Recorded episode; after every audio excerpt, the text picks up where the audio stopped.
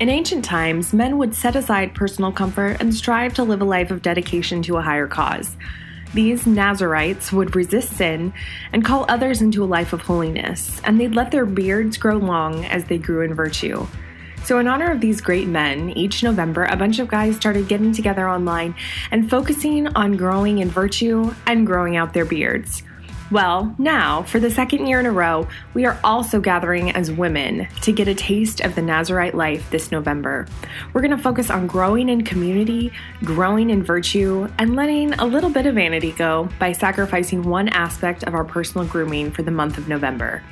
This year, we launched a podcast for the Nazarite Challenge. This podcast, Virtue Riot.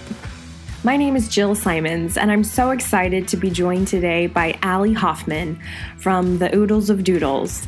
She's one of my absolute favorite people to follow on Instagram. If you haven't checked her out yet, I highly encourage that you do. Her handle is at the Oodles of Doodles.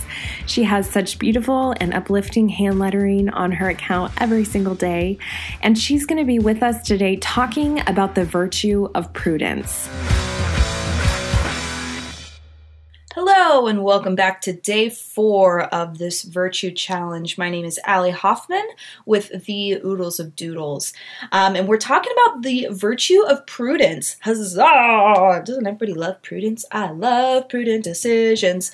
Um, and today I want to just reflect on what the catechism talks about in prudence talks about about, about prudence. Specifically um, the paragraph of the catechism of the catholic church 1806 1806 and it talks about that prudence um, it applies moral principles to particular cases without error and allows us to overcome doubts about the good to achieve and the evil to avoid. I really want to focus on that part of that passage where it says, overcome doubts about the good to achieve.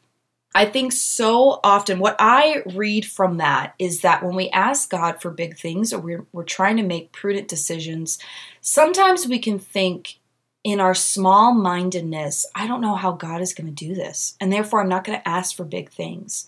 And we can kind of stay in our little box and we can kind of put God in a little tiny box and say, well, he can only work in this way, or he can only do a miracle in this certain way.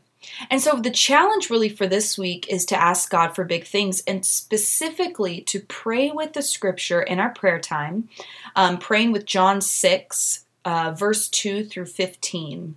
And it's about Jesus feeding uh, the multiplication of the loaves and he's feeding the thousands.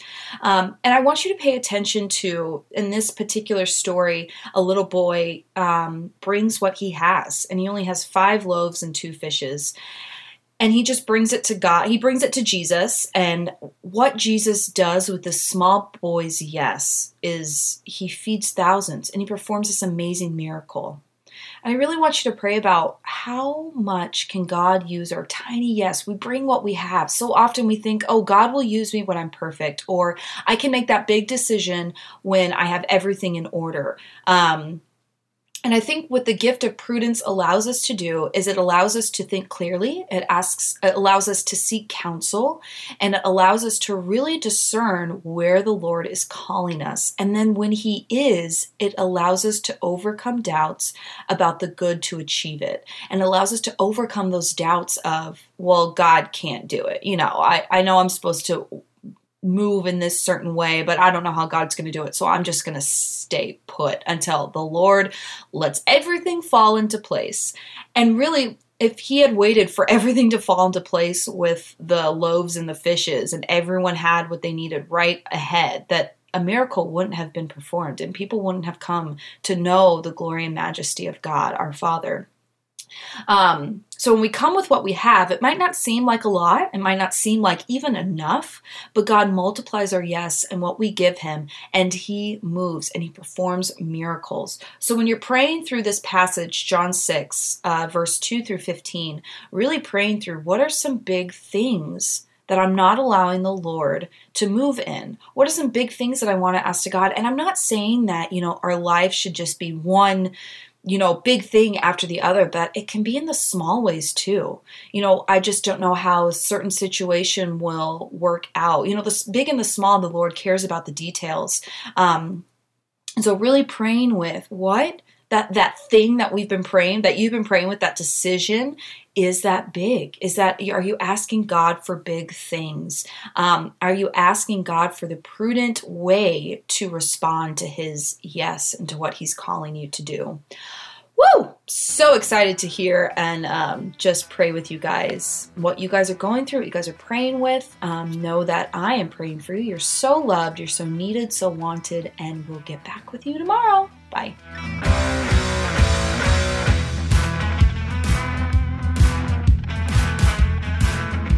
Thank you, Ali, for calling us to a life of greater virtue. If you want to share your thoughts on today's reflection, head over to our Facebook group. And if you haven't visited the group yet, you can find the link in the show notes. If you'd like to find out more about Ali's beautiful ministry and her art, you can head over to etsy.com forward slash shop forward slash the oodles of doodles. Or once again, you can check out her awesome Instagram account at the oodles of doodles. We want to thank our sponsors for the Virtue Riot and the Nazarite Challenge Catholic Balm Co., Pink Salt Riot, E Catholic, and the Franciscan Friars of the Holy Spirit. For more information about all of their work, please check out the show notes or visit NazariteChallenge.com.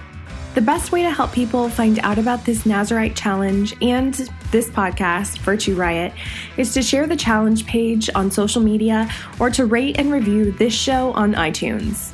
And if you rate and review this podcast for this month only, you'll be entered into a chance to win a year's worth of free products from Pink Salt Riot, which you want to win. Until next time, ladies, remember to step out, act up, and start a virtue riot.